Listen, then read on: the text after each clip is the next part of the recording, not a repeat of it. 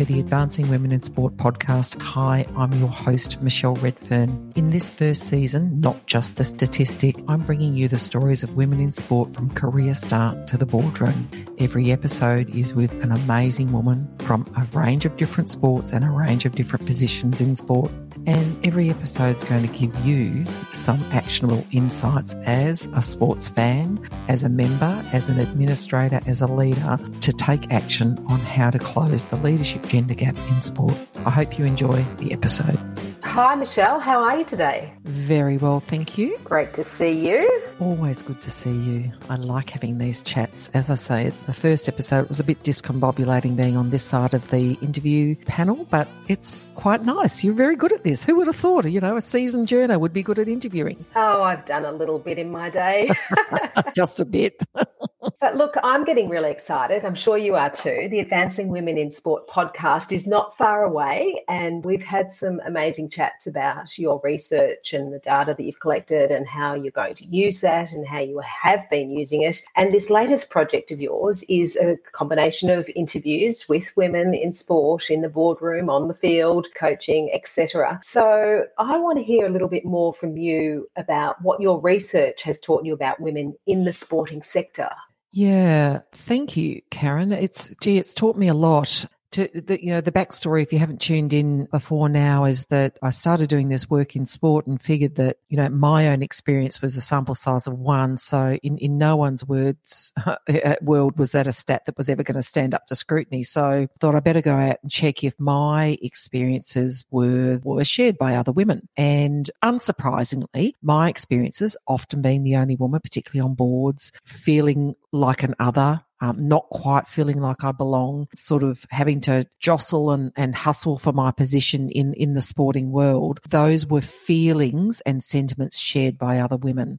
And for, for some women, uh, quite amplified. But what was really interesting in, in all of this was that women are so absolutely hooked into sport, dedicated to sport, see it as a vocation, see it as their way of making a difference in the world. But they're frustrated, Karen. They're frustrated that there's a lot of talk and no action. When I say discovery, it was it was a discovery in terms of how big that sentiment was or how large that sentiment was across the world of, of women. So I had the good fortune to have 300 women respond to me and talk to me about their experience very early on. And, you know, they are, they're passionate about sport. They want to stay in sport. They want to do well. They are ambitious. They don't want to stay doing entry level and mid level jobs. They want to get in. They want to be a part of changing the system. So that's pretty much it. I've kind of got a little bit off track, but that's, you know, that, that's the big thing. But, you know, themes that, that we hear is, you know, how do how can we navigate or help women navigate sporting environments, you know, whether it's clubs, whether it's industry, whether it's media, whether it's a, as an athlete,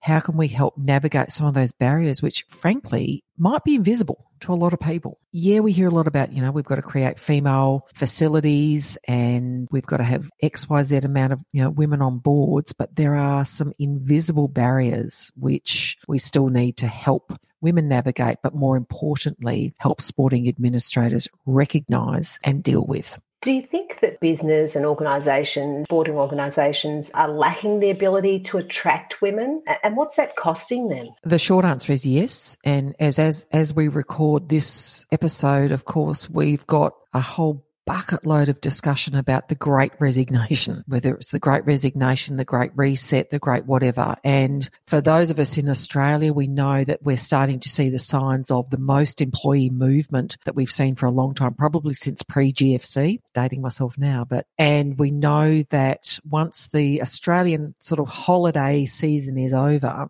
February, March is when we're looking to see lots and lots of employee movement. Now, how does that affect sport or organisations? Well, right now it's an employee market. There are more jobs than there are people. Right now, we know that there's significant pressure or influence on organisations to employ and to engage and to advance more women because we know it's good for business. We know it's good for sport. So we've got a real supply and demand issue right now. We've got a demand for more women, more talented women, and we've got a, a shorter supply. And where that's going to impact sport is that when women are considering how can I reach my full potential, my economic, my social, my political potential, and of course my career potential, is this organization going to be the one that takes me there? And if I haven't had a great experience to date, you know what? Probably not. And I'm, go- I'm going to vote with my feet in a very buoyant market. So there's a lot less risk for women right now in terms of mobility, career mobility, and there's a lot more risk for organisations that include sports organisations unless they start getting it right for women. Yeah, absolutely. Now, what about these sporting organisations and, and how can we tell if they're fit for purpose for women? That is a great question. Well, I've got to say, women are pretty good at doing research. Now, there's a thing called the Whisper Network in pretty much every organization and every industry. There will, there are women who talk to each other, and I'm I'm one of them, and they will do their due diligence on an organisation with their network. So, and believe me, the Women in Sport network, particularly in Australia, is very, very strong, very connected, and very good at calling out and calling in what's a great workplace and what's not. So, number one, women, activate your Whisper network, go and do your due diligence. But there are things that you can look at. So, where do women sit in the organisation? Is the board gender balanced? Is the executive gender balanced? Where are women? Where are they domiciled? In that organization? Are they in coaching roles? Are they in frontline sales roles? Do they have profit and loss responsibility or not? Using inverted commas right now, but are they in the traditional women's roles? HR, communications, marketing. Now there's nothing wrong with that, but are those are those roles also represented on the executive and on the board? So for women, uh, you know, start looking at where do the women sit in the organisation? Is there a gender pay gap? And what has the organisation done about it? And it is quite okay to ask this at interview. Look, there's there, there are a bunch of different ways of of uh, undertaking your due diligence, but you know I think there's enough scrutiny on organisations and and for women in Australia who are joining larger organisations, and when I say larger, with more than 100 employees, you can look at the Workplace Gender Equality website and get a report on any organisation, and it's publicly available information, and that will tell you a whole bunch of detail about where the women are in the organisation, how many are in leadership, what gender pay gap there is, what's been done about it, what are the parental leave, what is flexible leave, flexible work policies. So there's lots of ways to do due diligence. And on the flip side, Karen, these are the things that I want organisations to pay attention to. Though there are, you know, there's quite literally, in fact, I have an audit that I ask organisations to do to highlight where they've got uh, opportunity. They need to start auditing is my workplace a great place for women? And if not, why not? Women themselves have to ask them those questions of their organisations, don't they? 100%, 100%. And you know, as I said, there's right now, I don't think there's been a better time for a woman who wants to advance her career, reach her full potential, and that's whatever she defines as her full potential, and start asking questions. What are my career goals? What do I want to do? And it might be in the next, you know, 12 months or two years. I'm not talking about a, a life goal, but what do I want to achieve in the next couple of years? How much do I want to earn? What position do I want to ascend to? Do I want leadership responsibility? Do I want to learn some new skills? And can this organization take me there? And what do we need to do together and those are and those are great conversations to initiate what about sports leaders what can they do if they're listening now what can they do to actually make their businesses and organizations more women representative they need to understand the current state. So they need to confront their own brutal truths. And, you know, there are a range of different ways to do that. As I said, I've got a number of, you know, tools and, and techniques. I think one of the most effective things that that I've developed is an interview guide or a conversation guide for for senior leaders to have with women in their organisation. And so I'll, I'll put it in the show notes. It's called the five by five. But I ask my clients, CEOs and executives, their very first job when I come on board with them is to go out and have a conversation. In fact, I want them to go on a listening tour and they go need to go and listen to at least five women's experiences. And I give them, a, a, as I said, a conversation guide, some pointed questions to ask those women, and they need to sit and listen to what the lived experience is of women. And then we come back and reflect on that and say, what do we learn? What do we think and feel about that? And then now, what do we do about it? So they need to start listening and listening hard. The, the, the, women need to keep whispering and the men need to keep listening. I think, oh, I like that one. That's very snappy.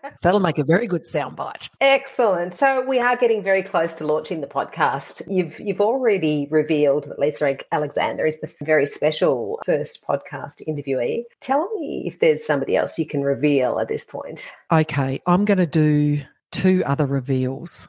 It's so hard because it's like trying to choose your favorite child. I'm going, oh, two other special reveals that I, I, feel very, very strongly about. So I've got the terrific Shelley Ware and Shelley, her conversations are so insightful. So she brings the experience of an Aboriginal woman in the sports media to, to our conversation. And I very much appreciate her wisdom that she shares with me. And the other, Dr. Kate O'Halloran. Kate is an award winning journalist now with ABC Sport. And Kate is uh, a former elite athlete, elite cricketer. She's been in the sports media for a long, long time. She's a huge academic background in gender. And Kate brings some very interesting insights. Wow, I could just go on. But anyway, there's a lot. oh, well, don't because we need people to just be getting very excited like we are. There's hours and hours of great interviewing there coming up. And the Advancing Women in Sport podcast is going to be terrific. And, you know, I applaud you for the work you've done and the effort and time you've put into preparing everybody to get ready for this launch. Thanks, Karen. And as a keep saying, I want this to be really entertaining to build awareness, but also to give people the tools to take action because together we can close the leadership gender gap in sport. Yes, ever so slowly, but it is happening. It will. Well done again, Michelle. And I look forward to hearing the first episode. Awesome. Thanks, Karen. The Advancing Women in Sport podcast is recorded on the lands of the Wadawurrung, Wurundjeri and Boonwurrung people of the Kulin Nation. We pay our respects to elders past and present, for they hold the memories, the traditions, the culture and the hopes of Aboriginal and Torres Strait Islander peoples across this nation. We also pay our respects to Aboriginal and Torres Strait Islander people listening today.